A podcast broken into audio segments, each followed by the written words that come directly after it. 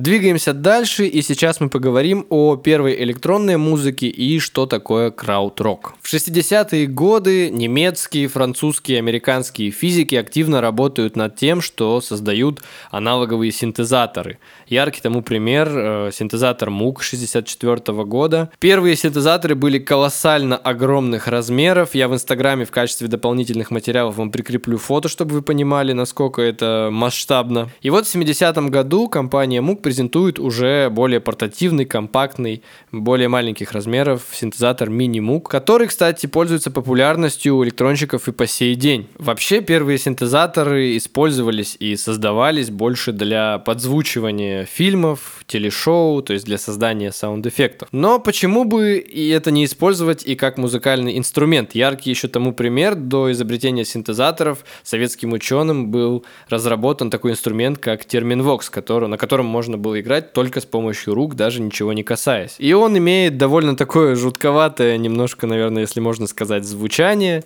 Электронщики многие его, кстати, тоже используют. Э, французский пионер электронной музыки Жан-Мишель Жар очень активно и сейчас использует его на концертах.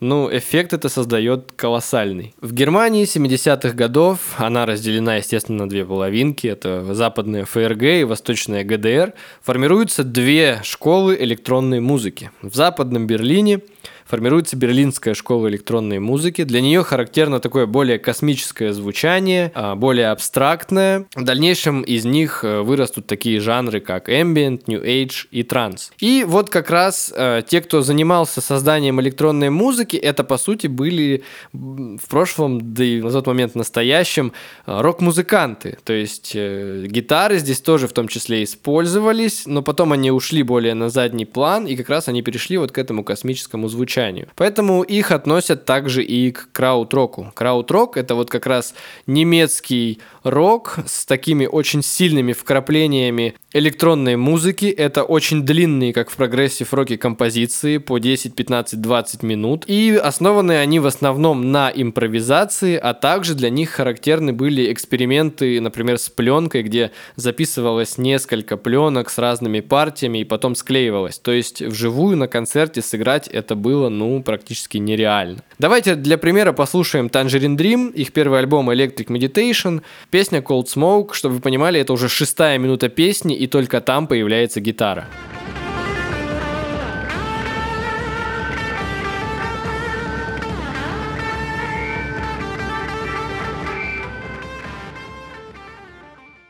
Но я думаю, вы поняли, что это такая очень экспериментальный такой жанр музыки, где присутствуют всякие шумы, звуки, взятые непонятно откуда вообще. И в современном мире, наверное, это все-таки бы отнеслось к такому некому нойз-року. Вторая противоположная немецкая школа электронной музыки – это Дюссельдорфская. Это Восточная Германия, ГДР. И здесь известны такие коллективы, как Крафтверк, Кен и Ной, например, самые такие знаменитые. Здесь характерно более ритмичное такое звучание, меньшее обилие различных шумов. Недаром из этого жанра в дальнейшем выльется синтепоп и техно. Ну а также именно вот э, восточный крауд-рок очень сильно повлияет на Дэвида Боуи, на Депешмот, то есть на такие довольно культовые имена в музыке. Ну а теперь к более частным примерам, чтобы вы поняли вот это самое более ритмичное звучание. Например, Крафтверк существует э, еще с конца 60-х годов, но они называются Organization. А потом перестановки некоторых участников группы происходят, и они превращаются как раз вот в Крафтверк. В 74 году они издают дебютный альбом Autobahn, на Аутобане самый яркий пример это Cometer Melody 2.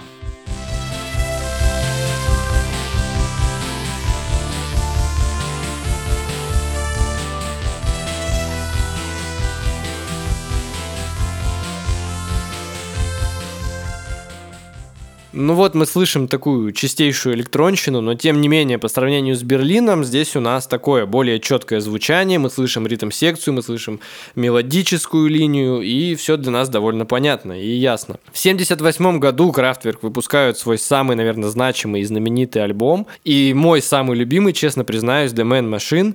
Я там люблю все треки, но вам поставлю, конечно же, Das Model.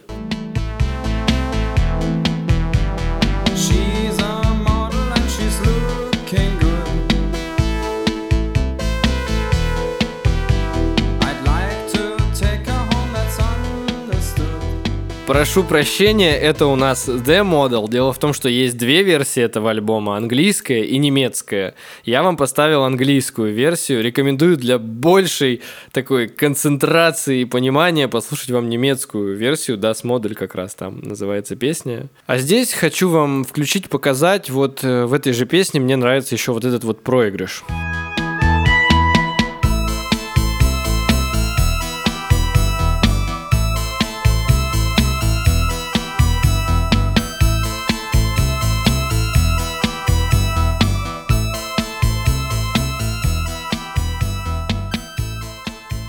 Побалую вас еще, и чтобы окончательно завлечь на прослушивание этого альбома, то вот песня «Робот» с немецкого варианта этого альбома еще.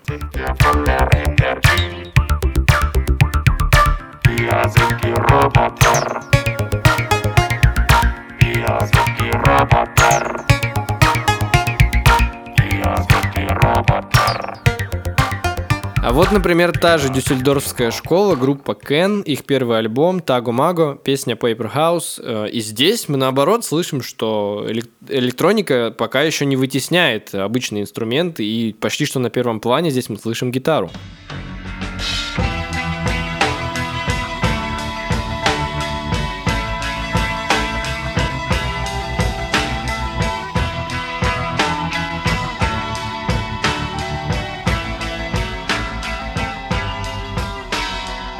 А на примере коллектива Ной мы можем понять, что крауд-рок — это все-таки довольно импровизационный жанр, потому что вот, например, в песне Negative Land э, сначала у них идет один темп,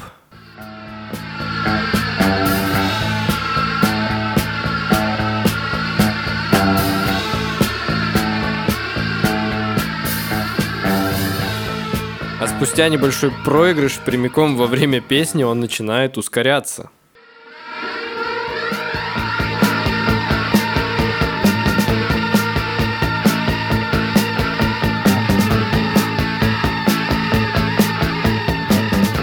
Вот здесь, например, тоже мы имеем такое шумовое постороннее загрязнение на фоне, э, как у берлинцев. Но, тем не менее, здесь у нас присутствует четкая барабанная партия, бас и гитарка. То есть все свойственное для такой довольно ритмичной композиции. Ну а теперь перенесемся во Францию. И во Францию тоже в 1972 году один из пионеров электронной музыки, который, как и многие из них, до сих пор играет. И вот как раз он использует на концертах термин Vox. Это Жан-Мишель Жар. В 1972 году он начинает издавать свои альбомы. И, наверное, самая популярная его работа тех времен — это альбом Oxygen, на котором все треки называются одинаково. Oxygen просто Oxygen Part 1, Part 2 и так далее. Давайте отрывочек послушаем, чтобы вы понимали, как, в отличие от немцев, звучат французы.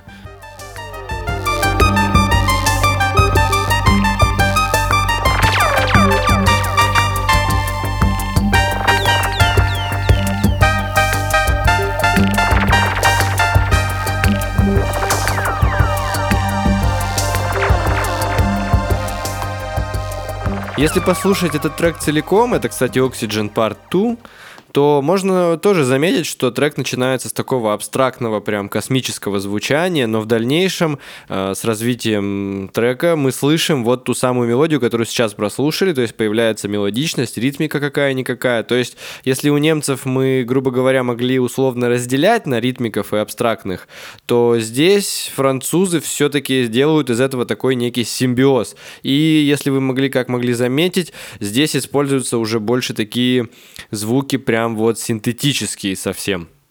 Ну, а кроме того, чуть позже, 77-78 год, э, во Франции на основе диска, диска замешивают с электронной музыкой, и появляется такая группа, как Space. Их, например, композиция с альбома 77 года Magic Fly.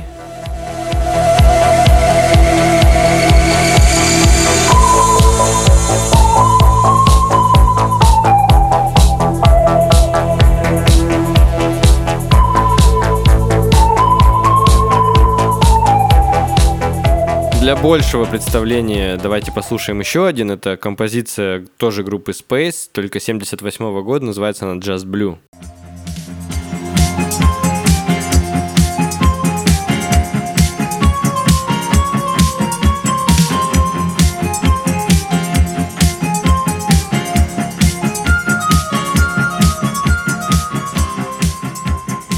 Заметно, я думаю, очень заметно то, что здесь уже у нас есть электронная четкая ритм-секция, бас-линия, там же в ней прописана уже хорошая электронная, ну и мелодия такая довольно характерная для диска, для конца 70-х, все это, я думаю, отчетливо здесь слышится.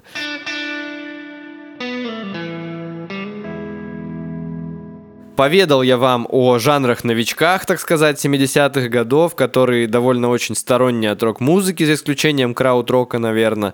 Но прежде чем перейти к новинкам рок-музыки 70-х, тут имеется один такой нюанс.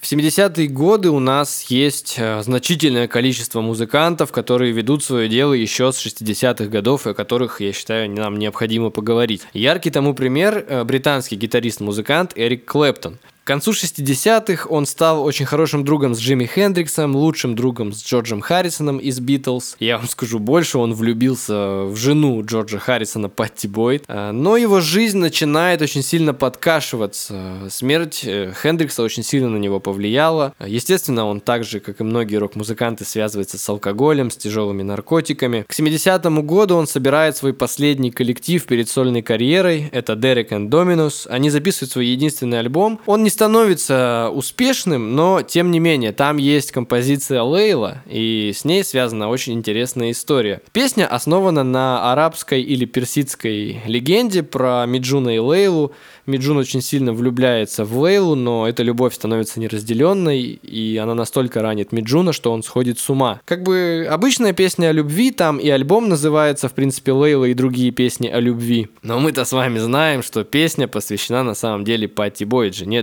Джорджа Харрисона. Песня, как и альбом, не сыскала в тот момент особой популярности, а уж популярной она станет э, в 90-х, когда Клэптон исполнит ее акустическую версию на MTV Unplugged.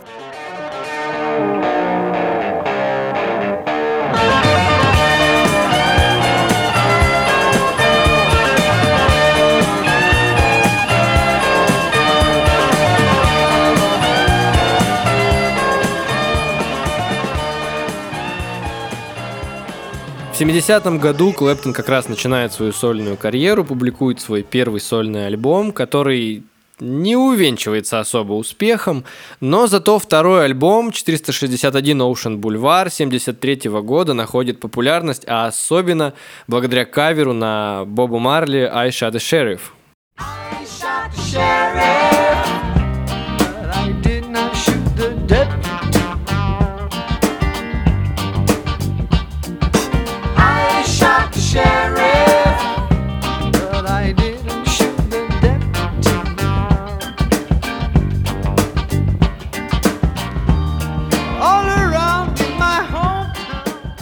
середине 70-х э, британский политик Пауэлл, член консервативной партии, очень активно и критически высказывался в отношении политики миграции, в отношении мигрантов. И музыканты подхватили эту тематику. В 76 году Клэптон во время выступления очень резко тоже высказался в сторону мигрантов, вследствие чего его потом очень сильно осуждали, ему писали письма «Тебе ли это говорить?» Человек, которому популярность принесла песня Боба Марли «I shot a sheriff». Далее от Клэптона Клэптона никаких извинений, оправданий или вообще пояснений ничего не последовало абсолютно. Также Дэвид Боуи в это время очень резко высказывался, а Британии нужна правая диктатура и даже что-то там про Гитлера говорил. Но Боуи, в отличие от Клэптона, в дальнейшем говорил, что тогда он был на пике неадекватности и увлечения тяжелыми наркотиками. Жизнь Клэптона немножечко налаживается к этому моменту.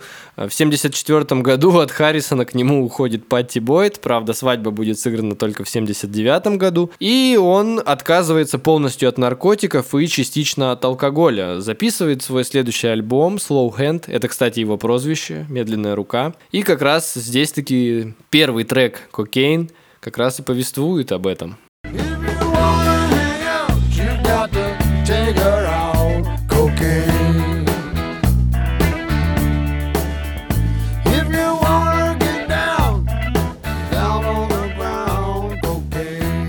Продолжаем, не уходя далеко от британской сцены. Флитвуд Мэк, ее основатель Питер Грин. В первой половине 70-х Питер Грин частично, можно сказать, покидает группу и играет только некоторые партии в некоторых песнях. Э, ко второй половине 70-х он окончательно покинет группу. Но с уходом Питера Грина и переформированием группы к ним приходит коммерческий успех.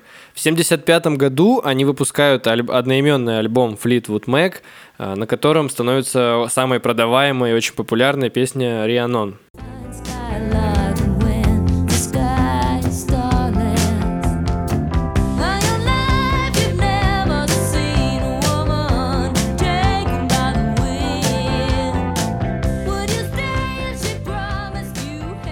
А в 1977 году они записывают свой самый успешный альбом Rumors, на котором очень много крутых песен, конечно. Это популярная благодаря ТикТоку, опять же, получившая вторичную популярность Dreams.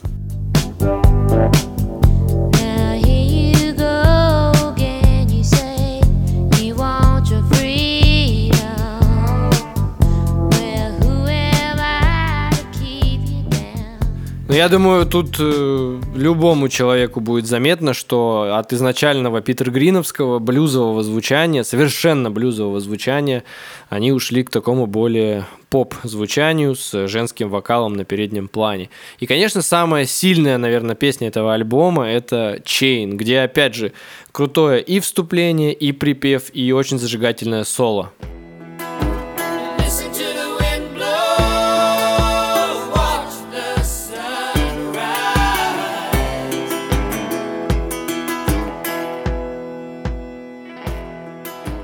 Так не хочется, конечно, резать ее на фрагменты. Эту песню всегда хочется слушать целиком, но из авторских прав приходится, поэтому это был куплет. Давайте теперь послушаем припев. Припев.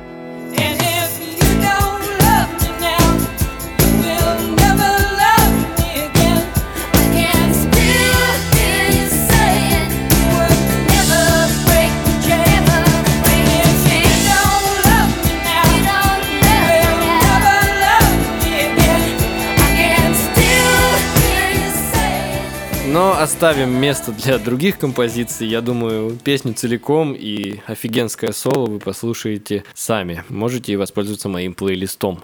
Еще один крутейший трек с этого альбома — это «Go Your Own Way».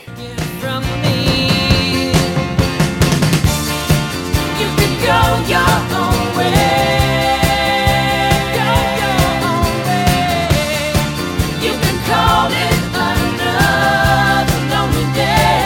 Не забываем про британцев Led Zeppelin, которые продолжают эпопею своих альбомов. 70-й год — это, конечно же, Led Zeppelin 3, где у нас знаменитейшая Стражи Галактики Immigrant Сон.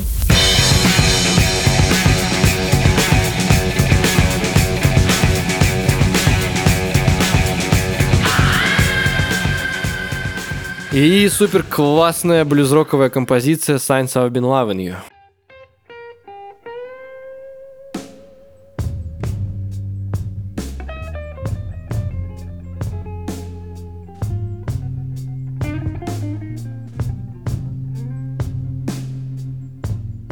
Первые четыре альбома Led Zeppelin можно, по-моему, вообще нон-стопом ставить и просто наслаждаться.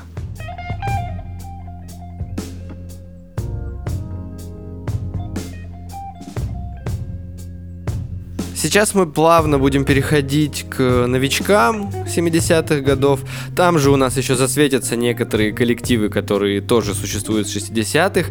А плавным переходом у нас послужат не менее знаменитый на тот момент Deep Purple э, со своим альбомом Deep Purple in Rock э, с треком Child in Time, где очень крутейшая органная партия электроорганная, но которая в итоге оказалась не авторской, а позаимствованной. Но какое нам до этого дело, если за этим никаких судебных разбирательств не последовало?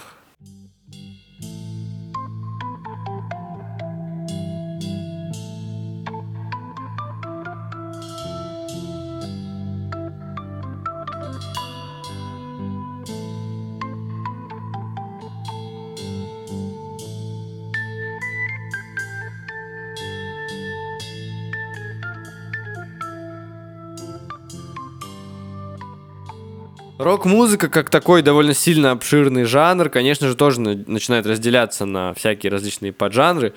Например, можно смело говорить уже о сформировавшемся таком поджанре, как progressive рок. Мы знаем уже существующие коллективы на тот момент, такие как Pink Floyd, Jethro Tull, King Crimson, например. Конечно же, рок-музыка начинает утяжеляться, появляется такой термин, как хард-рок. Вообще жанры это довольно такая условная вещь, я это всегда утверждаю. Но здесь мы их используем просто для простоты повествования, как бы чтобы для наведения порядка в ваших головах. Ну вот, к хард-року можно отнести, например, Led Zeppelin с их рычащим звучанием на тот момент, Deep Purple, появление таких коллективов, как Black Sabbath, ACDC, например. Конечно же, в дальнейшем музыка будет утяжеляться еще сильнее, появится такой жанр, как металл. Это Judas Priest, Iron Maiden, наверное, Rainbow можно сюда отнести. Дэвид Боуи с его бесконечной сменой ярких образов и Kiss знаменуют появление такого поджанра, как глэм. Но это даже больше, наверное, не жанр музыки, а жанр внешнего восприятия. И, конечно же, здесь появляются такие локальные, местечковые поджанры, как, например, немецкий крауд-рок, мы уже сказали, бразильская тропикалия, это смесь бразильской музыки музыки с э, психоделическим роком. И в 70-е еще появляется Southern Rock, то есть южный рок. Это Южные штаты США, кантри плюс блюз плюс рок, вот он вам южный рок. Сюда относится, например, существующий на тот момент уже Криденс, э, появление ZZ Top, и об этом сейчас мы подробнее поговорим. Ну и начнем, пожалуй, как раз вот с этого утяжеляющегося хард-рокового звучания, которое плавно перетекает в металл. И как раз в 70-м году свои первые два альбома выпускает группа Black Sabbath. Black Sabbath первые несколько альбомов пел Оззи Осборн. Что про Black Sabbath, что про него самого можно рассказывать кучу трушных историй. Тут подкаст на это не хватит от того, как он откусил голову летучей мыши на концерте живой, до того, как он чуть не убил свою жену, но сейчас не об этом. Первый альбом у них так и называется Black Sabbath, и название уже нам что-то предполагает, что такое жуткое. Дело в том, что в то время были популярны всякие оккультистские книжечки, э, появлялись первые хоррор-фильмы, и они решили на этом сыграть и взяли такое название. Первый трек на альбоме тоже называется Black Sabbath, и там такой риф, в котором используется такой музыкальный интервал, как тритон. Звучит он довольно жутковато. Все всегда в блогах на ютубах любят повторять историю о том, что если ты сыграл бы его в средневековье, тебя бы сожгли на костре. И это тоже создавало такую жутковатую атмосферу. Люди поэтому сразу же начали сходить с ума. На концертах просто была куча народу, потому что они шоу на тот момент делали довольно такое эпичное. Дошло это вплоть до того, что в один момент полиция остановила человека, который шел на их концерт просто с головой быка в руках, а по дорожке за ним стекала струйка крови. Сейчас мы послушаем как раз песни с первого альбома, вот заглавный Black Sabbath, тот самый риф. Они, кстати, вплоть до прощального тура открывали им всегда свои шоу.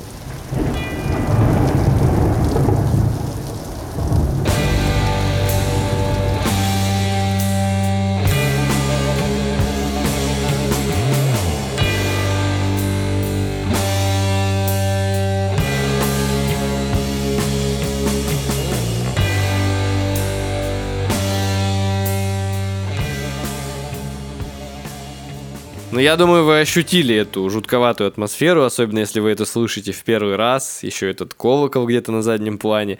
Но не все здесь так мрачно. На втором треке под названием Wizard Оззи уже играет свою партию на губной гармошке, и это довольно уже создает более такую ясную атмосферку.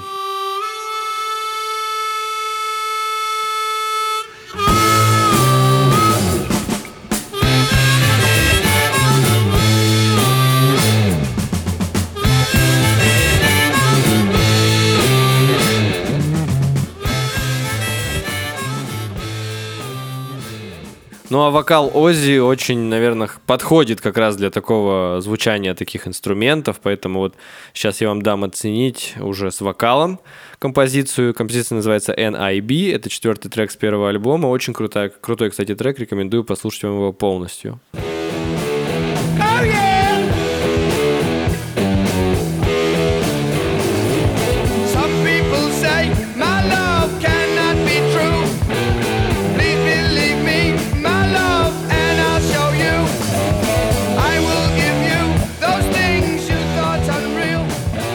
Но от чего стоят э, простые, но очень сильно дающие по башке рифы Тони Айоми, гитариста, то я тут вообще молчу. Тони Айоми, кстати, очень интересный тоже гитарист. Он, во-первых, он левша, то есть он играет на гитаре наоборот, она у него перетянута на левую руку. И помимо этого он еще и себе умудрился на, по-моему, среднем и безымянном пальцах на работе на заводе прессом придавить кончики фаланг, и с тех пор он использует самодельные из пластика наперстки. Он их сам выпаивает для пальцев и таким образом играет на гитаре.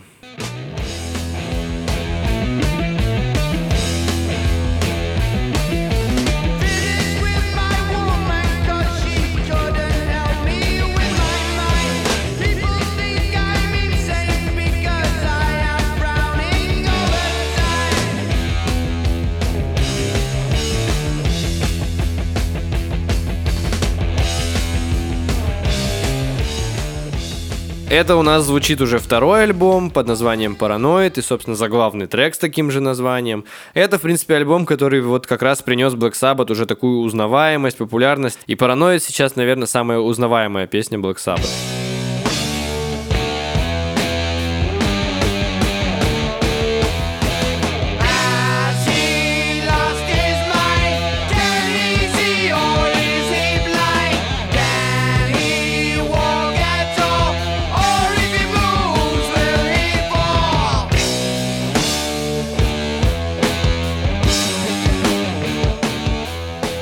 Это уже был Iron Man, тоже с альбома Paranoid. И вообще, я бы мог вам еще и дальше включать Black Sabbath, но не хочется растягивать сильно этот выпуск, поэтому Black Sabbath продолжает играть, считай, все 70-е с Ози, выпускать альбомы. В 78 году выпускается последний альбом с Ози, в дальнейшем он уходит в сольное плавание. На его смену приходит Ронни Джеймс Дио, и, поверьте, не хуже справляется с крутыми вокальными партиями, а в чем-то даже где-то и лучше. Поэтому, если хотите ознакомиться поближе с Black Sabbath, во-первых, я докину еще треков в плейлист обязательно, других, кроме кроме этих. И рекомендую, если все-таки слушать по альбомам, то на мой вкус до альбома «Саботаж» точно можно все нон-стопом по порядочку слушать, кроме вот такого Рубилова. На каждом альбоме примерно где-то есть один-два трека очень даже спокойных и атмосферных, таких чисто понаслаждаться. Как я говорил чуть ранее, Led Zeppelin до четвертого альбома могу слушать нон-стопом, и вот в 71 году как раз выходит четвертый альбом Led Zeppelin 4. Оттуда мы уже знаем, кстати, из нашего первого выпуска песню When the Leaf Breaks и чему она посвящена. Кроме нее там есть такая дань уважения старому рок-н-роллу, на тот момент еще не совсем старому, трек, который так и называется «Рок-н-ролл».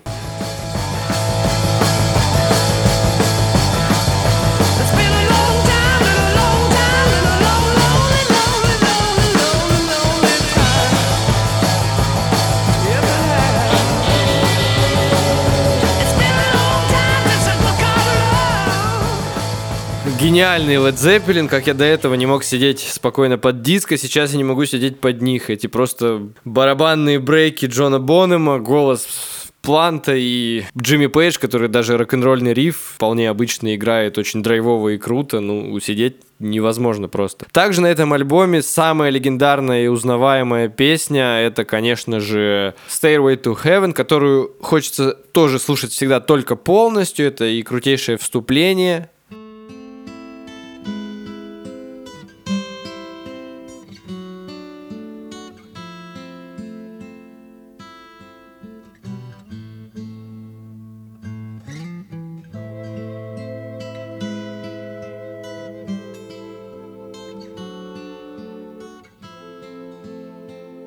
Дальше идут э, спокойные куплеты Планта. Сначала просто под музычку, затем уже с барабанами, с таким ритмом.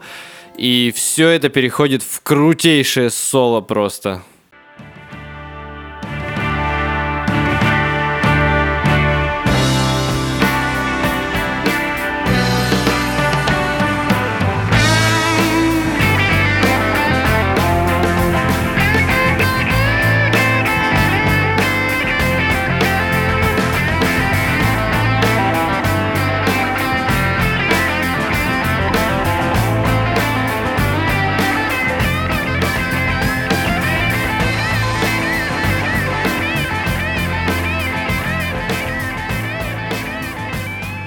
Но самый мурашечный момент для меня это уже вот эта вот часть после соло.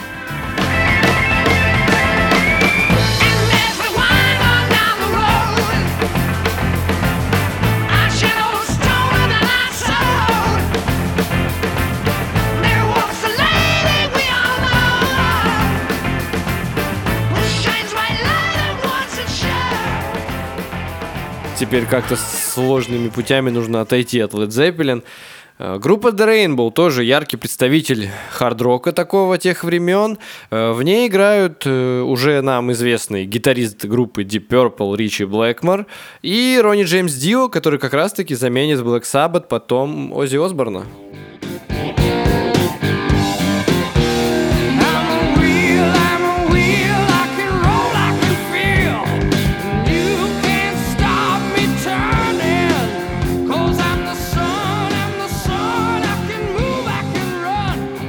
Вообще люблю вот эти первые хардроковые группы, такие как Deep Purple, там Rainbow, например, Юрая Хип тоже, например, сюда же относится, за то, что кроме вот таких мясных треков у них вполне, вот, например, Юрая Хип мы сейчас рассмотрим, на их первом альбоме 70-го тоже года есть, э, допустим, песня Gypsy, первая, довольно мясная.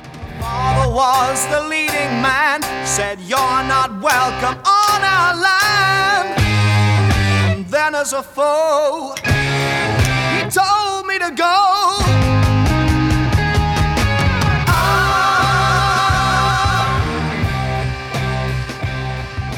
Так вот, люблю я эти первые хардроковые группы за то, что в пределах одного альбома у них может быть вот такой вот джипси, и, например, следующая абсолютная баллада Камы Уэйм и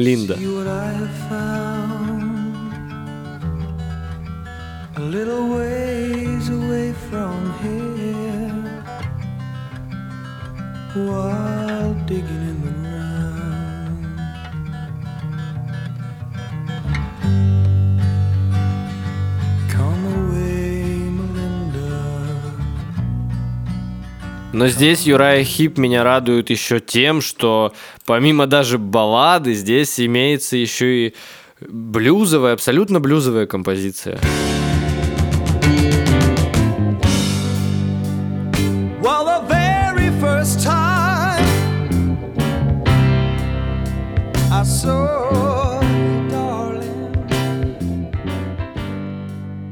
Ну, подобные музыкальные группы, такие как Foreigner, Smokie, Eagles, Hotel California, знаменитая их. Э, я докину еще в плейлист, здесь разбирать мы их подробно уже дальше не будем, и переходим к прогрессив року. Конечно, имеются такие коллективы, как Genesis, Yes, э, Alan Parsons Project, Soft Machine. Это более сложные King Crimson, более такие уже разбирающемуся человеку во, не то что в роке, а в, прям в прогрессив роке нужно слушать. Мы разберем здесь более, грубо говоря, такие попсовые варианты. Это, конечно же, Pink Floyd чуть попозже, попозже, но сначала мои любимчики из 70-х это Супер Трэмп. Супер Трэмп это британская группа, но в дальнейшем перекочевавшая в Штаты.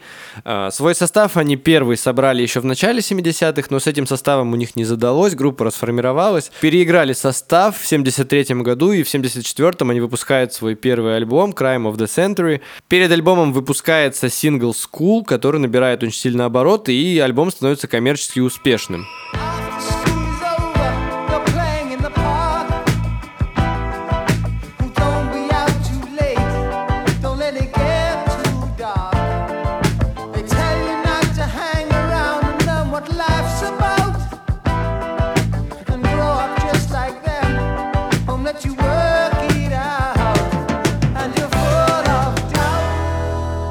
Для Супертрэмп характерно такое звучание с э, обилием и введением на передний план электрического пианино Вюрлицер, э, такого подгруженного даже зачастую. Гитара, как правило, у них либо ее особо там нету, либо она где-то на заднем плане. Абсолютно успешным становится альбом 79 года Breakfast in America и одноименный трек. Take a look at my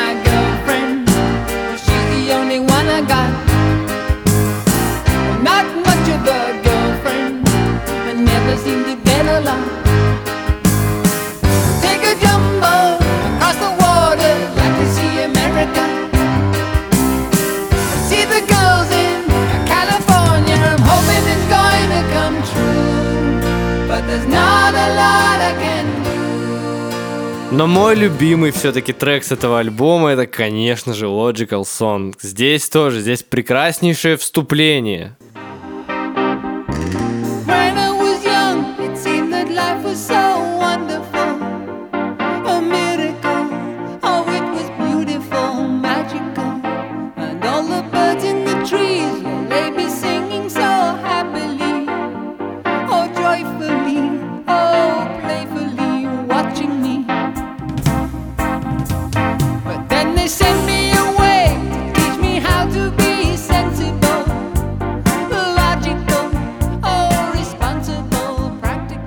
Второй здесь крутейший момент — это начало второго куплета, где они то ли используют небольшое многоголосие, то ли подкрепляют его вокал дабл-треком, и это создает такой уже более мощный, более плотный звук.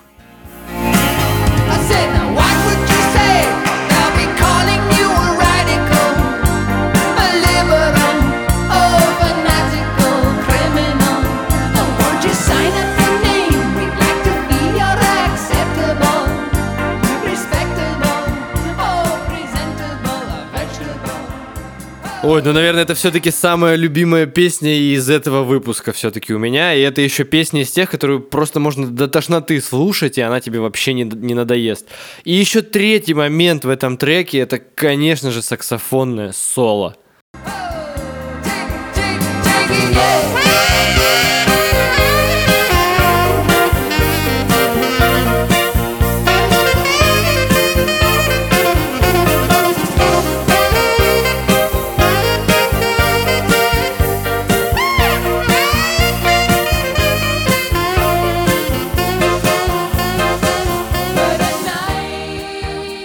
Вообще для прогрессив рока, как правило, характерны длинные треки, длинные какие-то солирующие партии какого-нибудь там одного инструмента, например, гитары, как у Pink Floyd, там треки по 20 минут, из которых 15 занимает э, соло Дэвида Гилмора на гитаре.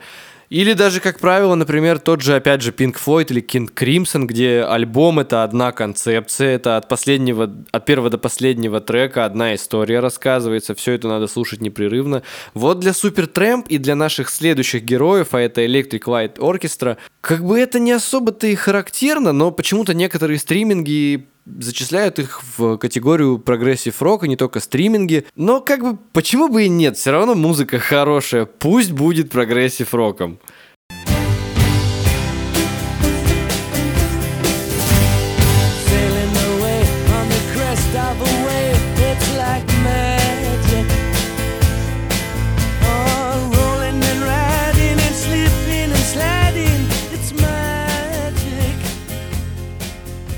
Ну вот это был самый, наверное, популярный трек Electric Light Orchestra, Living Thing. Electric Light Orchestra тоже на протяжении 70-х записывает свои самые значимые там 4 или 5 альбомов. Можете тоже на досуге послушать, в плейлист я обязательно кину. Ну и еще один из моих любимых прогрессив-роковых альбомов 70-х годов, это нам уже известный Jetro Tal и альбом Aqualan. Например, одноименный трек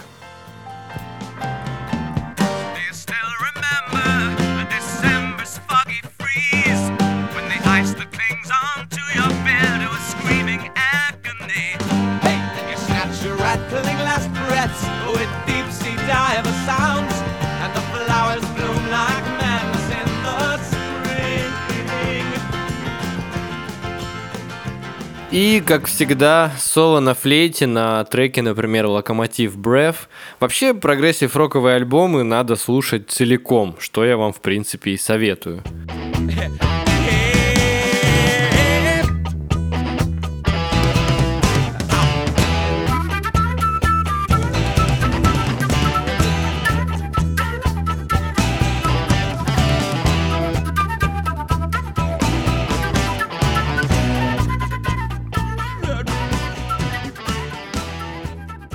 Переходим к Pink Floyd. Pink Floyd на момент 70-х покидает Сид Барретт, основатель группы, и записывает даже два сольных альбома. На его место гитаристом приходит Дэвид Гилмор, и Pink Floyd записывают свои самые значимые альбомы. Это, конечно же, Dark Side of the Moon, самый продаваемый, наверное, альбом, один из самых продаваемых в истории На третьем месте, по-моему, он находится, на первом триллер Майкла Джексона. И здесь у нас очень много всего, самыми знаменитыми и более приятными и понятными для обычного уха. Здесь является Time.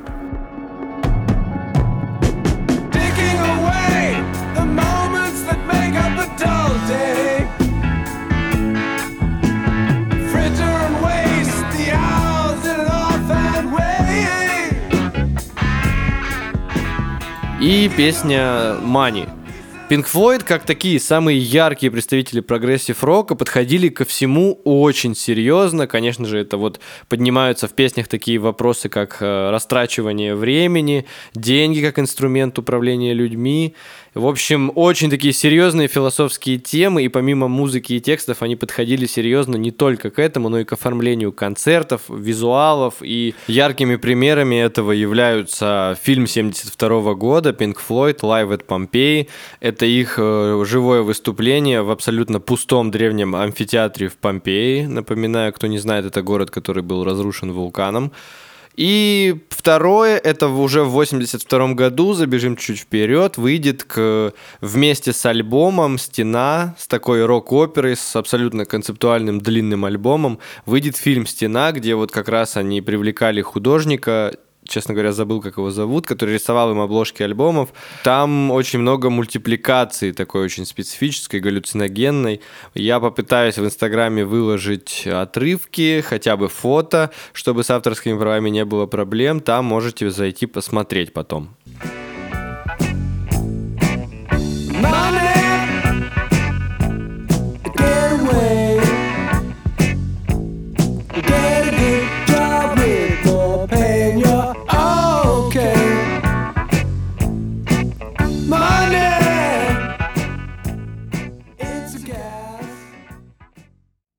За альбомом Dark Side of the Moon следует альбом Wish You Were Here, который почти полностью посвящен Сиду Барретту, ушедшему из группы. Особенно треки Shine On You Crazy Diamond, которые заняли очень много места на пластинке. Из-за этого на пластинке всего лишь 4 или 5 треков.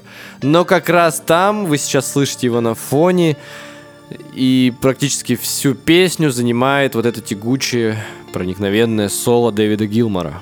Помимо от Сиду Барретту на альбоме есть два других трека. Это, например, второй трек Welcome to the Machine, который нас погружает в атмосферу, рассказывает о таком попадании Pink Floyd в жестокие лапы шоу-бизнеса. То есть, ну, на момент 75 -го года Pink Floyd это уже коммерчески успешная группа, это менеджеры, продюсеры, и вот как раз Welcome to the Machine нас погружает в это.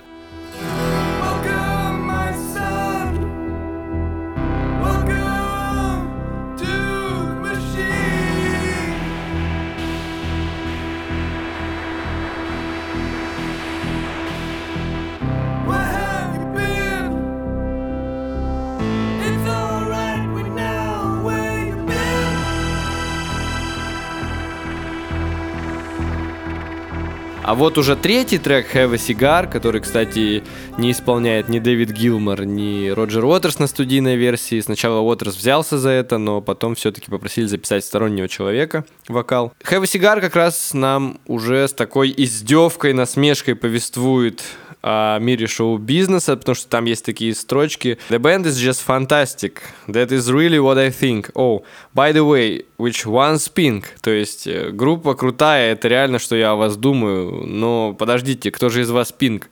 Ну, естественно, никого в группе под именем Пинк нету. Пинк Флойд вообще взяли свое название по именам и фамилиям отдельных двух блюзовых э, гитаристов. И получился Пинк Флойд.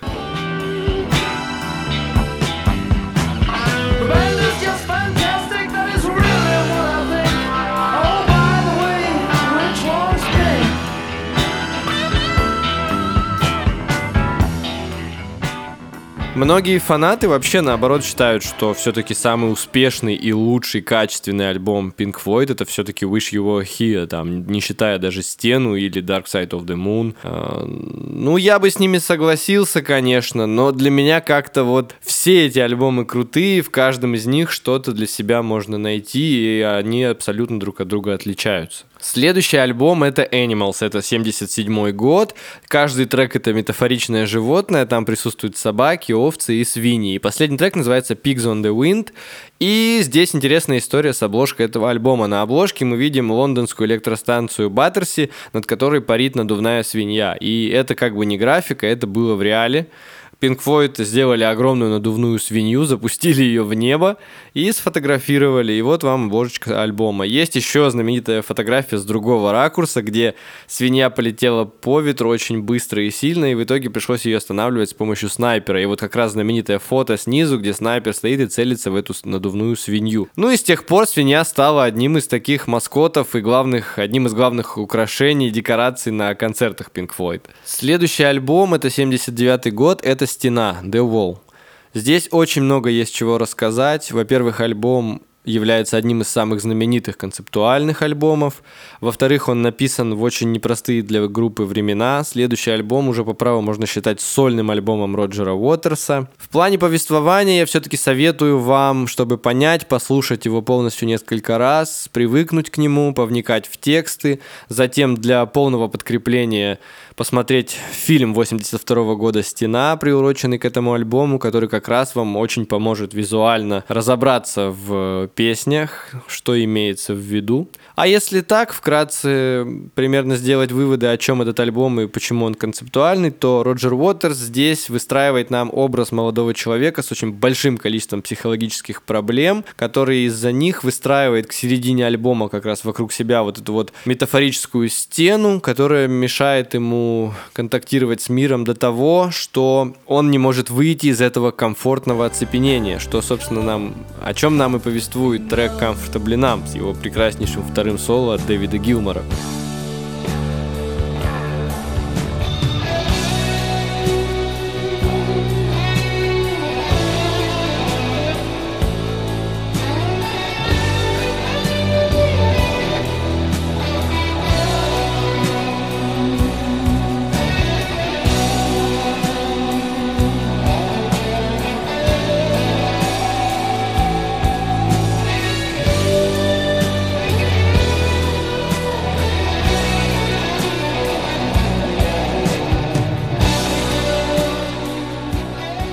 Особенно я здесь обожаю, когда вот э, Дэвид Гилмор доигрывает это соло на такой средней тесситуре и переходит на очень высокую, то есть, ну, играет он его там буквально на последних ладах своей гитары. Сейчас мы послушаем этот отрывочек.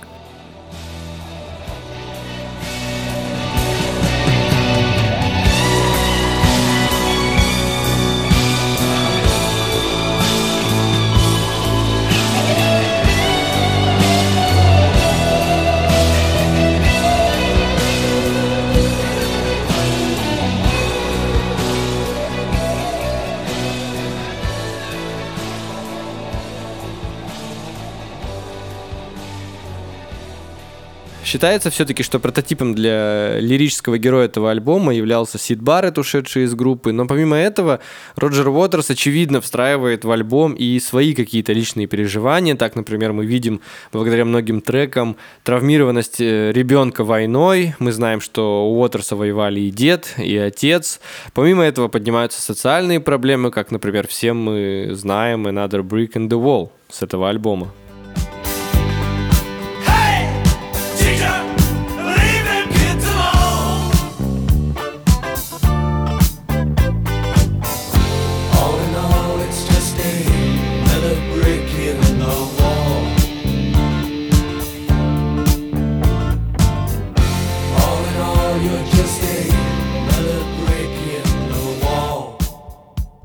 Ну и вот, собственно, все вот эти вот психологические проблемы, травмы, они у лирического героя являются кирпичиками, которые складываются, и благодаря этим кирпичикам выстраивается в итоге вот такая вот стена.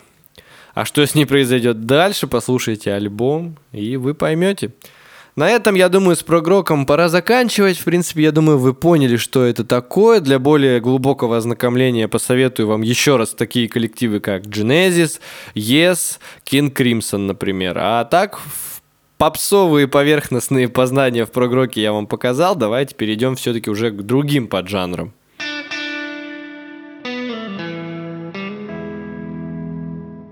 Еще один жанр, точнее поджанр рока, про который хотелось бы рассказать, это Southern Rock, южный рок, который появился, можно сказать, из южных штатов США, из слияния кантри классического, блюза, в какой-то степени даже старого дельта блюза, и вот тяжелого рок-звучания, тематика песен, вот этот южный колорит, и получился вот у нас такой поджанр рока. С 60-х мы уже имеем один коллектив, который можно отнести к этому поджанру, это Creedence Clearwater Revival, Revival, которые продолжают выпускать свои альбомы. Пятый и шестой альбом они выпускают на момент 70-х годов, и оттуда можно выделить, в принципе, Looking Out My Back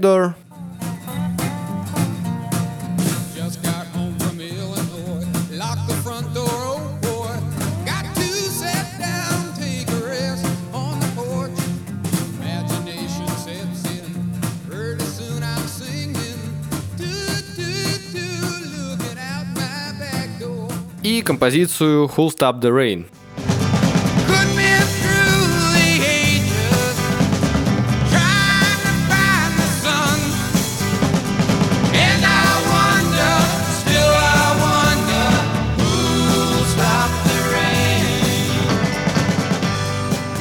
Я думаю, вам отчетливо здесь слышен вот этот америк... южноамериканский говор, диалект такой жвачно-гнусавый, где они не говорят не Алабама, например, а Алабама. И гитары у них звучат примерно в таком же стиле, с обрезанными низкими частотами, с такой серединкой тоже гнусавенькой и вер- верхними частотами в таком режиме банджа. Еще одни новички уже на 70-е годы из южного рока — это Lynyrd Skynyrd с их знаменитейшей Sweet Home Alabama — простите, Alabama.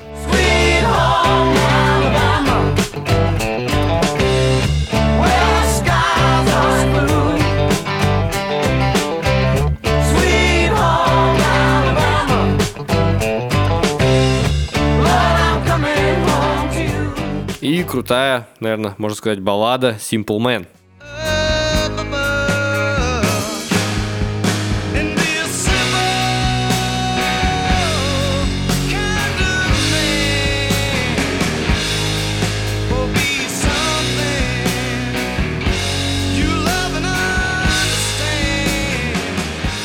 Вот у южан мне тоже очень нравится, что сейчас, например, вы слышали в Simple Man на припеве довольно такой забойный, жесткий гитарный ритм идет, но помимо этого можно выделить и довольно мягкие такие красивые баллады, как, например, «Америка», «Horse with no name» 71 года, который был в замечательном сериале «Во все тяжкие» и в замечательном мультфильме «Конь Боджек». Рекомендую.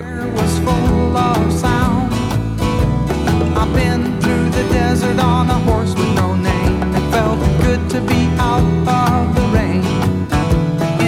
desert, you can remember your name because there ain't no one for to give you no pain.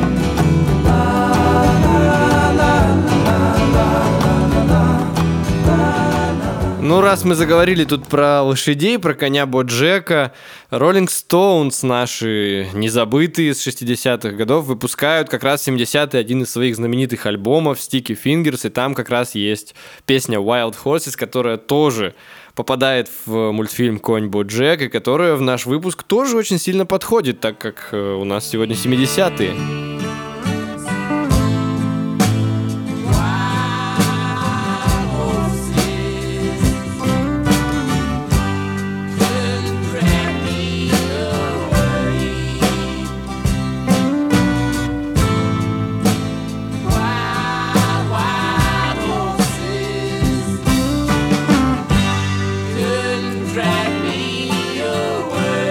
Опять же, пример, когда есть и балладная история, и более такая жесткая, это Кэнзас, которые тоже начинают свою активность в 70-е годы. И опять сейчас у нас порадуются фанаты сверхъестественного, как уже один раз это было, потому что одна из знаменитых э, композиций Кэнзас это Carry on My Word Son.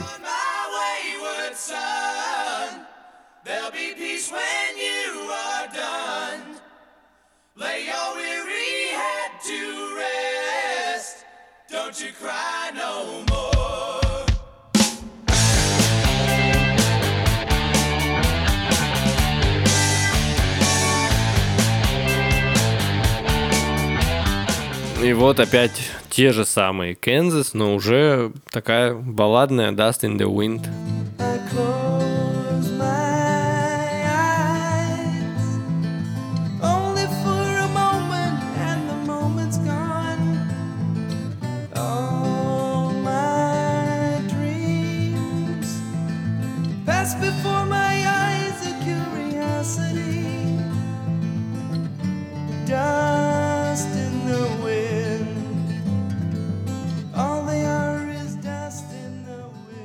И еще одни крутые южане, которые тоже стартуют в 70-х и становятся популярными, это, конечно же, ZZ Top, на примере которых можно показать такую преемственность поколений. И это, конечно же, их альбом Tres Hombres и трек La Grange, который основан на композициях Джона Ли Хукера.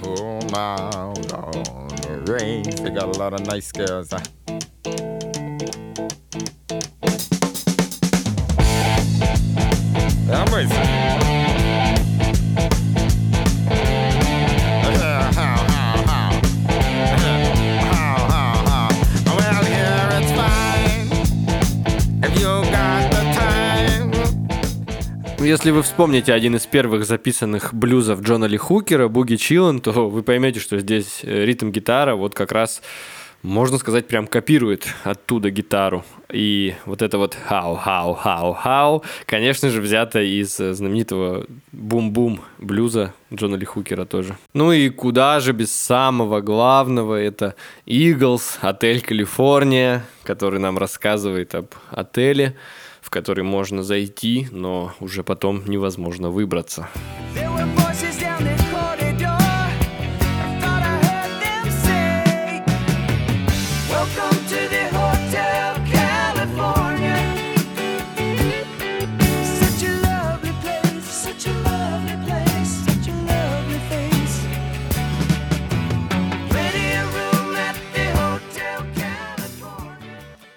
Есть, кстати, и современные группы, играющие примерно тот же Southern Rock, только в современных таких реалиях обработках. Например, могу посоветовать вам Black Keys, а их альбом конкретно El Camino. И вот буквально на днях недавно вышел их новый альбом с каверами на знаменитые в основном блюзовые треки. Это альбом Delta Cream. Ну и в контексте Southern рока можно поговорить и немножечко о таком кантри, фолке, так как все-таки в Southern рок это входит, и как-то надо это уместить в наш сегодняшний разговор. В 70-е Джон Байес, нам уже знакомая по роману и дуэтам с Бобом Диланом, записывает свой знаменитый альбом Diamonds and Rust с одноименным треком, который изначально она не позиционировала как посвящение Бобу Дилану или что-то в этом роде, но в дальнейшем в интервью она все-таки призналась, что песня как раз-таки о флешбеках, воспоминаниях по роману с Бобом Диланом.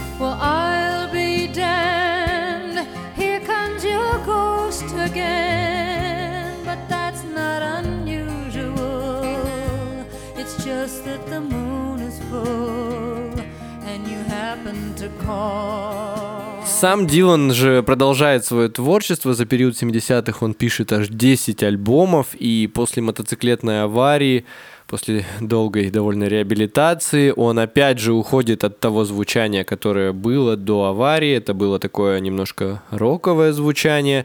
Он возвращается к истокам, это немножко такой кантри, но здесь он уже более повзрослевший. Мой любимый за период 70-х его альбом это Desire, 76 год, и композиция One More Cup of Coffee. Your loyalty is not to me, but to the stars above.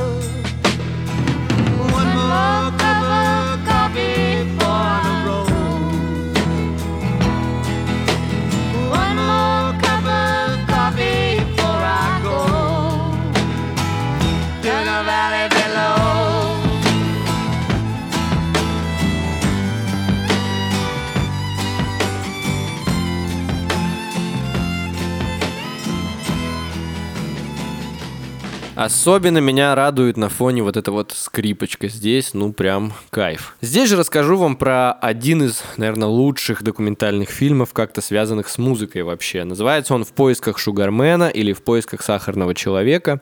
Рассказывает он вот о чем. В США в 70-е годы как раз записывает свои два альбома парень по имени Сикста Родригес. Но в Штатах они не становятся популярными, коммерчески успешными, и он пропадает куда-то. Но в это время в Южноафриканской республике происходят большие перемены, там происходит апартеид, расовая сегрегация темнокожего населения. На законодательном уровне. И происходит борьба с апартеидом, там заключают в тюрьму Нельсона Манделу. В общем, событий немало. Автор документального фильма как раз рассказывает, что в это время у них все просто фанатели от двух альбомов Сикста Родригеса. Это было хитом, звучал он из всех утюгов, но потом он куда-то пропал, и никто больше о нем и не слышал. В итоге его задача это за этот фильм отыскать Сиксто Родригеса вообще, где он, как он, узнать, что это было, и рассказать ему, что там он все-таки был популярным, хотя в Америке вообще не стал. Он его в итоге находит, Сиксто Родригес э, закончил с музыкой и ушел работать на завод в Детройт, и по сей день этим и занимался. В итоге он его находит, и все заканчивается таким довольно большим хэппи-эндом. Он его привозит в Южноафриканскую республику, где тот несколько дней подряд дает концерты. Ну и заглавная песня оттуда, это, конечно же, Sugar Man, чтобы вы поняли, что это такое. Некоторые даже сопоставляют его в один ряд с Бобом Диланом. Sugar man, won't you hurry? Cause I'm tired of these scenes. For a blue coin, won't you bring back all those colors to my dreams? Плавно покидаем южные штаты США, и наш следующий поджанр это, конечно же, глэм-рок.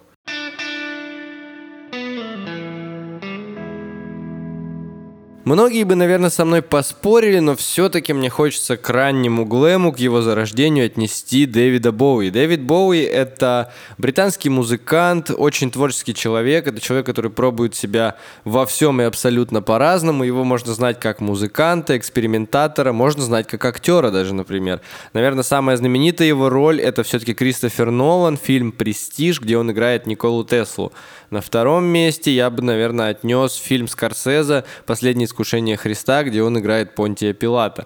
Но в нашем подкасте нас будет интересовать его конкретно музыкальный творческий путь. Мы его уже знаем по его первым двум альбомам, особенно по второму, 69 -го года, на котором его знаменитейшая Space Oddity, повествующая нам про того самого майора Тома. Если не знаете, советую для начала вам послушать песню хотя бы. Ну, там, послушав песню, вам, в принципе, уже все станет ясно. С наступлением 70-х выходит его еще один альбом, и это The Man Who Sold the World. Вы ее наверняка слышали слышали, и особенно в кавер-версии Нирваны, Курта Кобейна. И с этой песней связан один такой, одна такая история с казусом, когда к Дэвиду Боуи подходили после концертов уже в 90-х, там ближе к 2000-м, во времена, когда существовала Нирвана, и говорили «Спасибо, Дэвид, что поете песню Курта Кобейна». И и я представляю, каково было в этот момент Дэвиду Боуи. Хотя, наверное, он все-таки был таким человеком, который на этом еще и сыграл.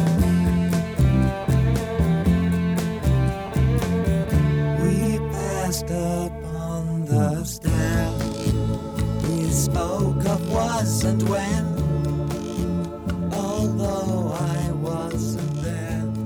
Следующий альбом Боуи выпускает в 1971 году и называется он «Ханки Дори». И если на этих двух альбомах вы посмотрите беглым взглядом на обложки, то вы там увидите женщин, двух женщин на одном и на втором. Но если вы присмотритесь получше, то вы увидите, что это Боуи просто одет и загримирован как женщина. А все дело в том, что в эти времена Боуи экспериментирует как раз вот с образом. Он создает такой андрогинный образ. Э, вы до конца, глядя на него, не можете понять, женщина это или мужчина. Свидетельство тому есть фотографии в интернете, где э, сфотографированы Боуи на прогулке со своей женой, и он там так одет, что изначально ты не поймешь, где жена, а где Боуи, собственно. Но перейдем к альбому, и на альбоме Ханки Дори можно выделить несколько треков, конечно же. Это Changes, где мы видим уверенного в себе, смотрящего только вперед, молодого, восход... молодую восходящую звезду. Changes.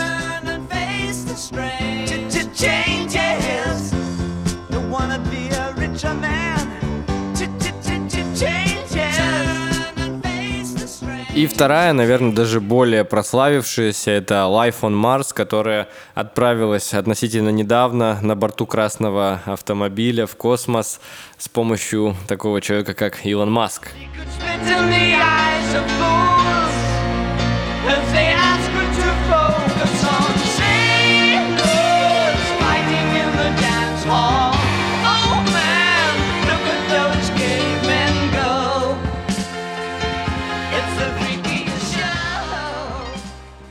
Но хитовые Changes и с ее прекраснейшими клавишными партиями Life on Mars это, конечно, хорошо, но уж очень меня радует на этом альбоме такие треки, наверное, треки обращения, треки отсылки. Это Song for Bob Dylan. Вот вторая еще даже больше, это песня под названием Энди Уорхол с ее таким гитарным, наверное, пентатоническим таким рифом.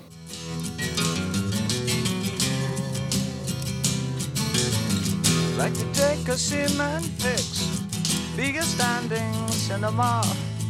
Dress my friends up just for show, see them as they really are. Далее, в 1972 году выходит альбом с очень длинным названием The Rise and Fall of Ziggy Stardust and the Spiders from Mars. И это один из самых значимых и самых знаменитых альбомов Дэвида Боуи.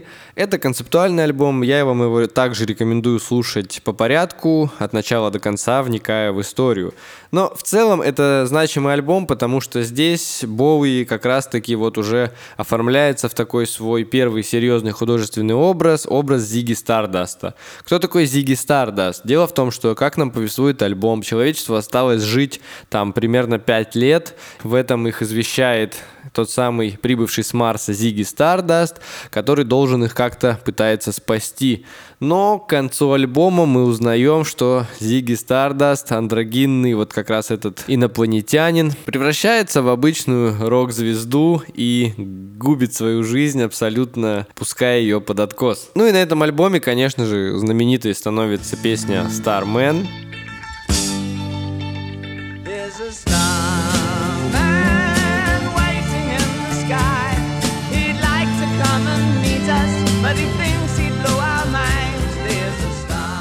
А мне не хочется вырывать из этого альбома, допустим, одного там Стармена, но все-таки для наглядности пришлось это сделать, поэтому я еще раз вам порекомендую просто послушать его полностью. 70-е для Боуи это очень насыщенный творческий период, он выпускает очень много альбомов, э, экспериментирует с образами, с музыкой. И следующий альбом 73 -го года это Aladdin Sane. Здесь особенность в том, что для прописания клавишных партий он позвал авангардного пианиста, и, собственно, что сыграло такую, наверное, немножко злую шутку, то, что альбом стал популярным больше в узких кругах, нежели чем в широких. Но зато в широких кругах стала очень популярна обложка этого альбома. Это то самое фото, где Боуи с голым торсом, закрытыми глазами и молнией нарисованной проходящей у него через глаз.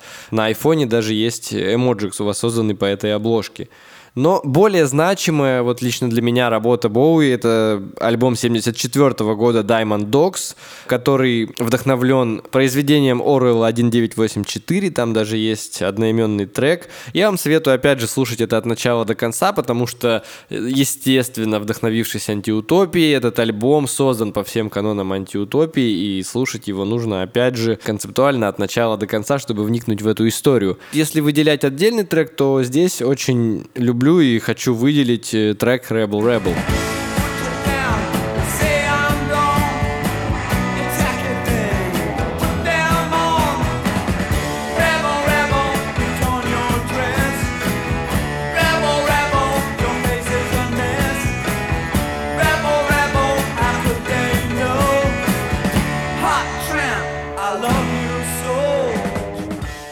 И 70-е не заканчиваются, они только подходят к середине, 75-й год, и Боуи выпускает альбом Young Americans, чем, собственно, показывает свою склонность к экспериментам. Альбом звучит вообще таким фанковым, соуловым звучанием. Яркий тому пример — это песня Fame, например, с этого альбома.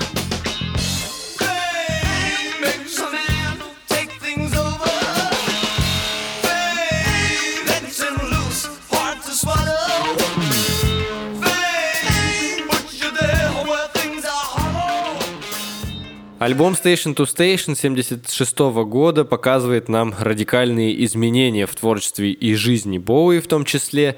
Здесь уже яркий Зиги Стардаст уходит от нас, и к нам приходит образ изможденного бледного герцога, который в мрачной манере с грустным лицом нам поет уже песни о любви, о каких-то психологических проблемах. Кроме того, этот альбом является переходом по звучанию к такому крауд-роковому звучанию, умолчанию. Дело в том, что последующие три альбома после Station to Station называются «Берлинской трилогией». Боуи записывал их в Берлине под влиянием как раз вот э, немецких крауд-рокеров. Ну и помимо этого, примерно в эти годы в жизнь Боуи вторгаются тяжелые наркотики. Как всегда я вам повторяю, это плохо, они разрушат вашу жизнь.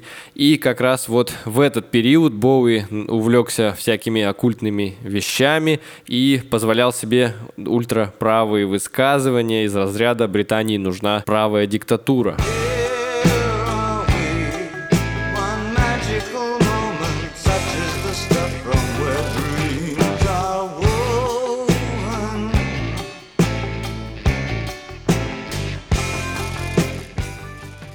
Ну и вот эти скандальные высказывания Боуи и того же Клэптона повлекут за собой такое событие, как фестиваль музыкальный Rock Against Racism, на котором против расизма будут выступать преимущественно молодые британские панк-рок коллективы.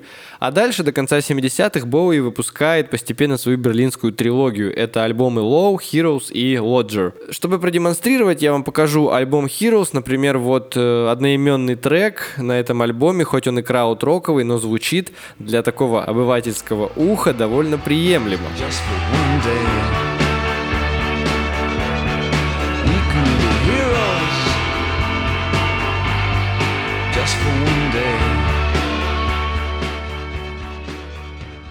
Но если слушать альбом дальше, спускаться вниз по трекам, например, э, вот трек V2 Schneider, то можно, в принципе, найти в этом вот эту краудроковую экспериментальность и не совсем понятные для обывательского уха музыкальные ходы.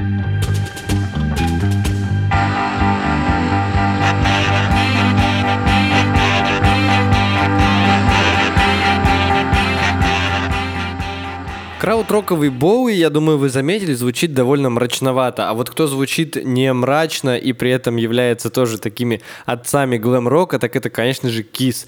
В 1974 году они выпускают свой первый альбом, и по звуку это пока что такой довольно приличнейший, бьющий в лоб хард-рок, например, трек Strutter с этого же альбома.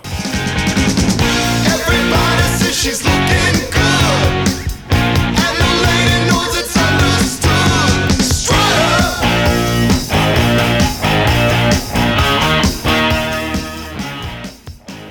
И забавный факт, то что в целом глэм-рок э, ближе к 80-м с течением времени будет превращаться в такой глэм-метал, то есть э, звучание будет утяжеляться, будут такие э, вокалисты с очень высоким голосом, а звучание Кис наоборот, оно с каждым альбомом там все больше и больше появляется таких более лайтовых треков. Но, в принципе, я отчасти понимаю, это группа, в принципе, которая основана больше на визуале, на их шоу, то есть это более такая коммерческая группа, и обязательно понятно, что что на альбомах должны быть такие треки, которые должны становиться хитами, ну, должны приносить деньги. Музыкантам как-никак тоже надо на что-то жить, чем-то питаться.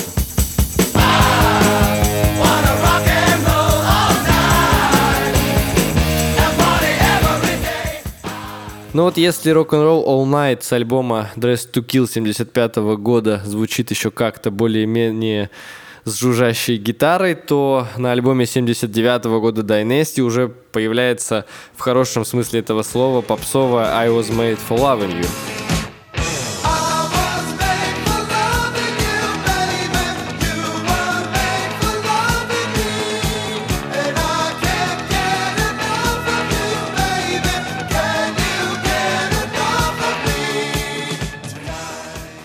Принципе, такую смену звука Kiss можно и простить. Как-никак группа больше, мне кажется, опирается на визуал. То есть это костюмы, это сценические образы э, и, конечно же, концерты, шоу. Да и к тому же, в принципе, чего плохого в изменении звука? Не нам об этом судить. Кому-то нравится пожестче, кому-то помягче, поэтому на вкус и цвет. Каждый слушает тот, что ему нравится. Ну и завершая с глэм-роком, хочется, конечно же, выделить из 70-х еще и группу Queen. Я думаю, их вполне можно тоже отнести к такому глэм-року. За 70-е они пишут аж 7 альбомов, более успешные это A Night at the Opera, A Day at the Races и News of the World. Я думаю, много внимания здесь мы им уделять не будем. Просто заходите, слушайте, наслаждайтесь. И я думаю, наши подписчики прекрасно знакомы с самыми знаменитыми треками Queen, а уж тем более смотрели байопик под названием «Богемская» или, как правильно нужно, «Богемная рапсодия».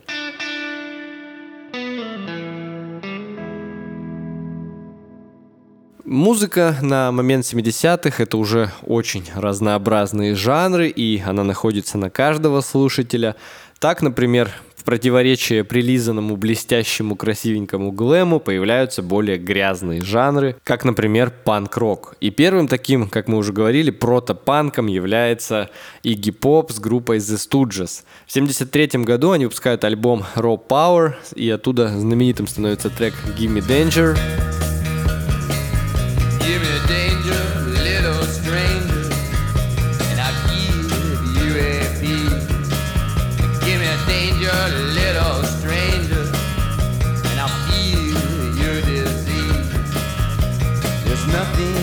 Именно после этого альбома Игги Поп покидает группу и занимается сольным творчеством, становится, кстати, очень хорошим другом с э, Дэвидом Боуи, записывают совместные альбомы, он ему помогает во времена берлинской трилогии как раз-таки.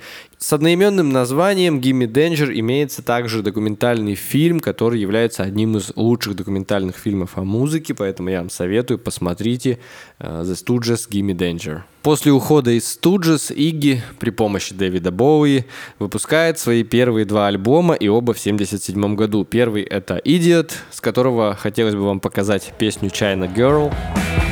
When I look at my China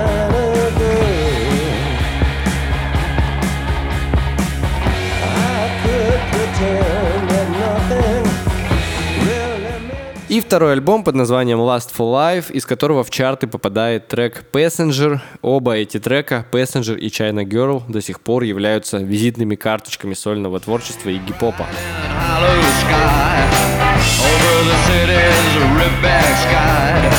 And everything looks good tonight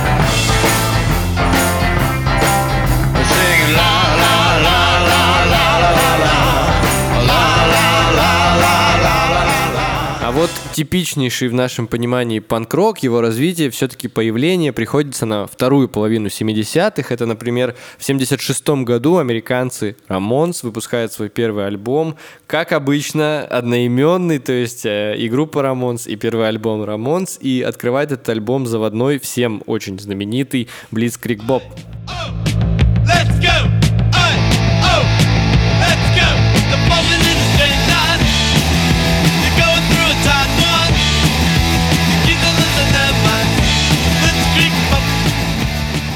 А годом позже активное развитие панк-рок получает в Британии. В 1977 году свой первый и единственный альбом выпускают скандальные Sex Pistols со своими знаменитыми Anarchy in the UK.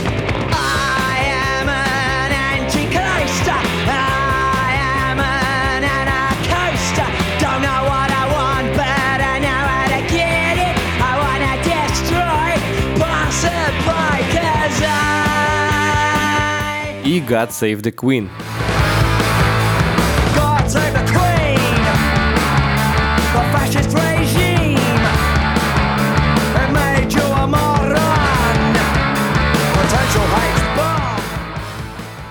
Для панк-рока вообще очень характерна такая острая социальщина в лоб.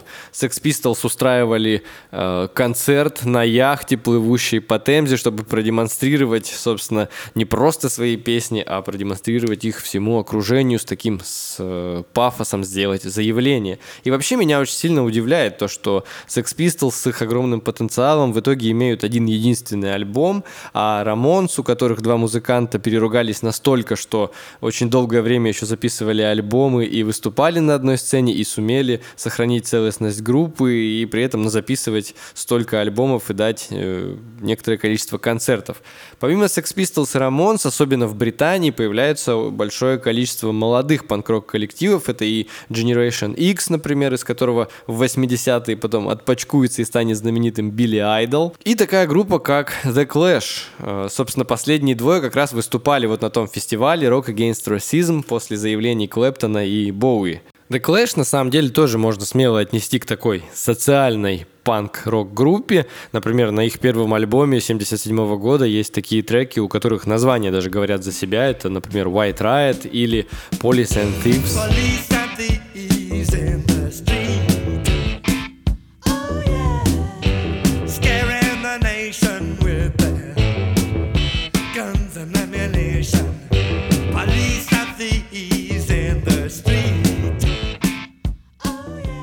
И вы наверняка слышали Clash, но, может быть, это не осознавали, благодаря треку London Calling 79 -го года. London calling to the faraway towns. Now war is declared and battle come down. London calling to the underworld. Come out of the cupboard, you boys and girls. Принципе, довольно стереотипно, возможно, сейчас скажу, но подытоживая, можно сказать, что панк-рок — это громкие заявления, в основном такие социальные. Это сломанные гитары, например, группа Clash, тоже еще одни ребята, которые любят поломать гитары об сцену. И это такой вот характерный для панк-рока прямой подгруженный звук гитары. Вообще в Британии с 70-х эпоха панк-рока проходит довольно быстро. Почему-то к концу 70-х многие коллективы распадаются или перестают вообще существовать. Но это становится таким воодушевлением к появлению нового жанра, и появляется такой жанр, как постпанк. Одними из первых представителей является группа Talking Heads с их, например, треком Psycho Killer.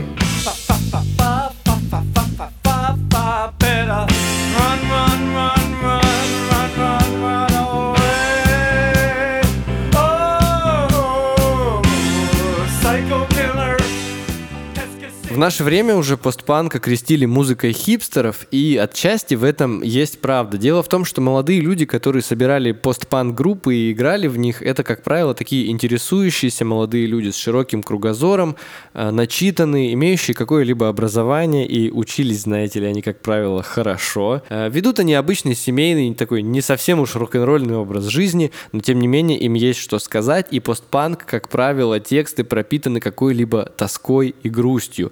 Недаром постпанк э, появляется обычно из таких городов, как, например, Манчестер в Англии. Или вот сейчас в России и странах СНГ постпанк переживает такую эпоху возрождения, имеется большое количество различных групп.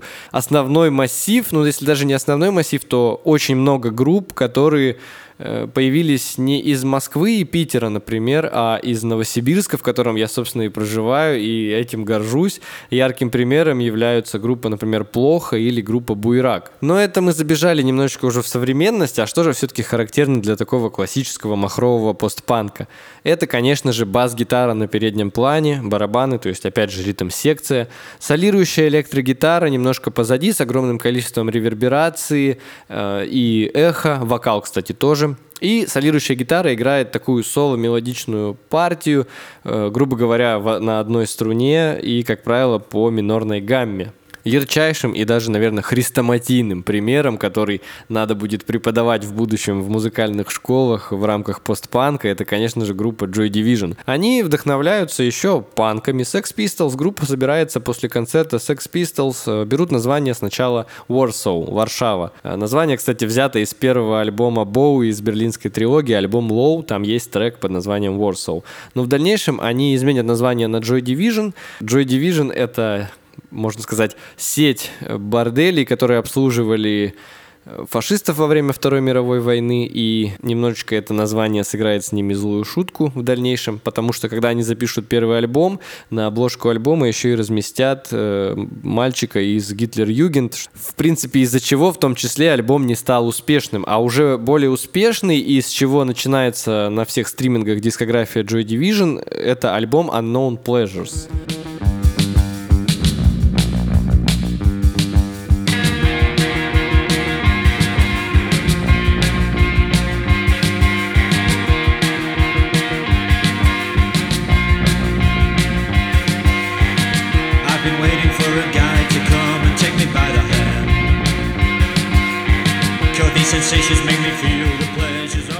Вот, собственно, композиция Disorder, которая открывает альбом Unknown Pleasures. Все, как я и говорил. Вступление начинается с обычной барабанной партии, далее подключается незамысловатый бас и в дальнейшем несколько нот на солирующей гитаре. Плюс томный вокал Йена Кертиса, это солист группы. И все, постпанк трек готов.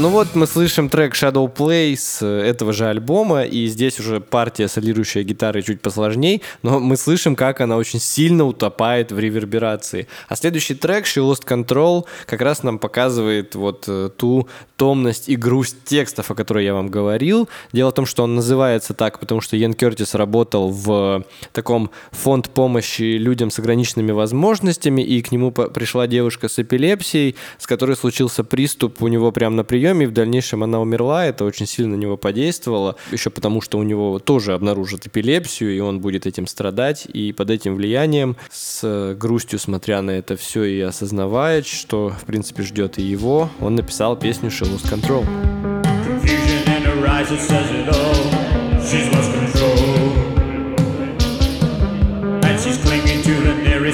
And. А вот бомбовой хитярой Joy Division стала все-таки не альбомная песня, а сингл под названием Love Will Tear Us Apart.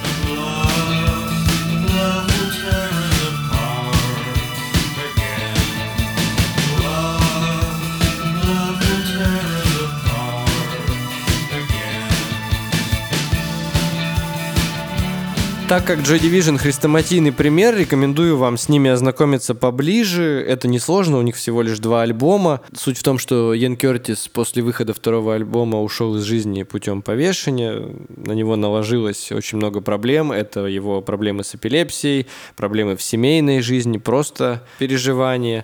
И вообще это очень хорошо показано, кстати, в фильме. Это байопик Антона Карбайна под названием «Control». Вторыми моими любимчиками, и которые в 79 году выпускают тоже свой первый альбом, являются The Cure с их лидером Робертом Смитом. Первый альбом у них как раз звучит вот еще так наивно, детски, прям по-постпанковски. Там есть очень большие отголоски обычного панка, особенно в вокальных партиях. Э, но, тем не менее, здесь уже есть такие, такая грусть из постпанка, например, на открывающем альбоме треки 10-15 Saturday Night.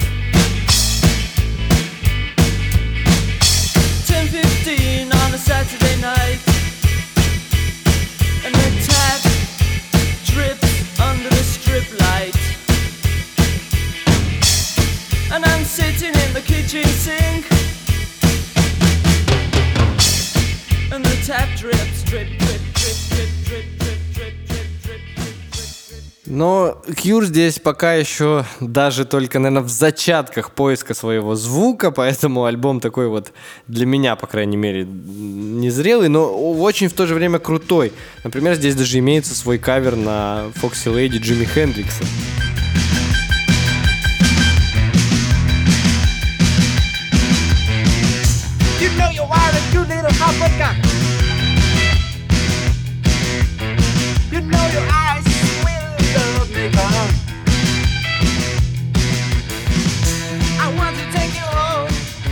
Кстати, если не ошибаюсь, единственный трек в дискографии The Cure, где не поет Роберт Смит. Ранние песни Стинга при его участии в группе The Police, кстати, тоже относятся к такому британскому первоначальному постпанку.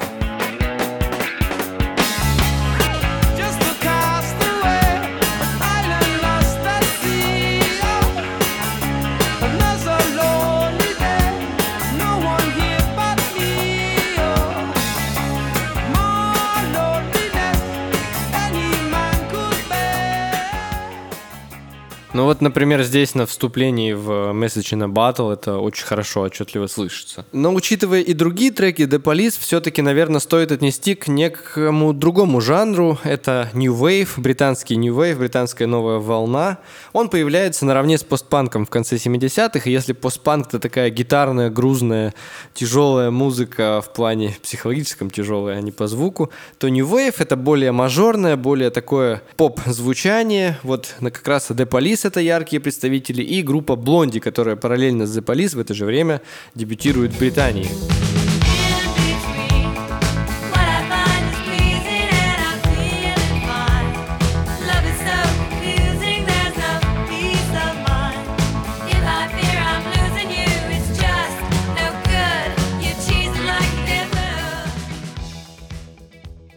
И это, кстати, уже третий трек э, в выпуске про 70-е, который сейчас обрел заново свою популярность благодаря ТикТоку. Особенно вот этот вот момент.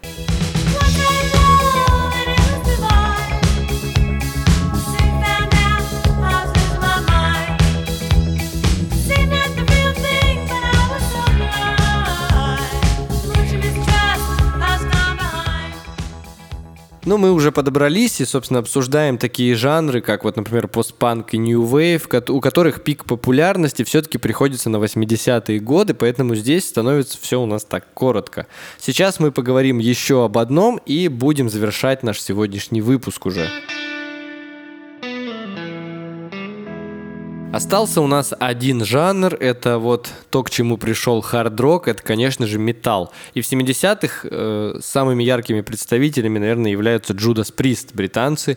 Они с 74 -го года выпускают альбомы, и одна из таких очень крутых э, композиций — это кавер на Джон Байес «Diamonds and Rust».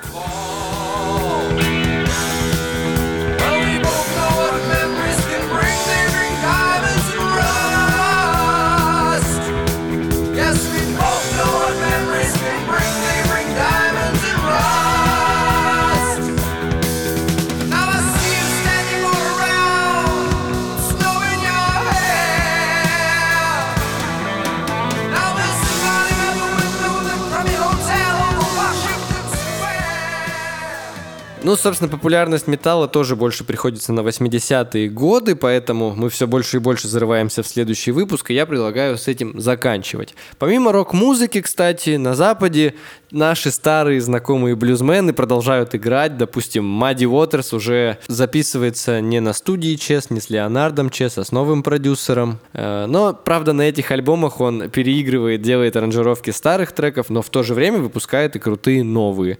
Также появляется, помимо Чикагской школы блюза, новая, так сказать, Чикагская школа блюза. Это West Side Blues, Послушайте, это вам домашнее задание. Отис Раш и Бадди Гай — это ребята, которые к блюзу начали добавлять какие-то такие сторонние жанры и сделали такую новую школу. Вот, собственно, так выглядят 70-е, так звучат 70-е. На этом мы будем завершать. Обычно у нас в финале какая-либо интересная история. Сегодня, к сожалению, такой не нашлось, поэтому расскажу вам просто такие интересные факты. 70-е считаются такой доисторической эпохой русского рока, потому что в 70-е Борис Борисович Гребенщиков делает первые записи «Аквариума», например, а «Машина времени» продолжает свои записи на всяких ДКшных студиях и во второй половине 70-х к 80-му году оформляет свои записи в виде программы «Маленький принц». По сути, это первый такой, наверное, русский прог прогрессив-роковый альбом, потому что помимо песен имеющихся, они разбавили песни еще строчками из э,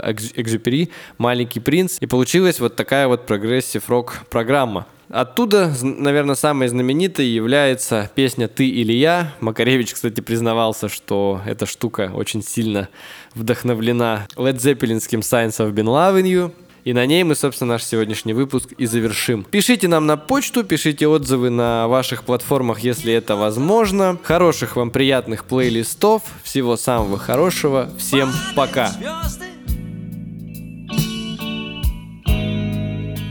В руки других Нет райской птицы Среди воронья кто-то ошибся. Ты или я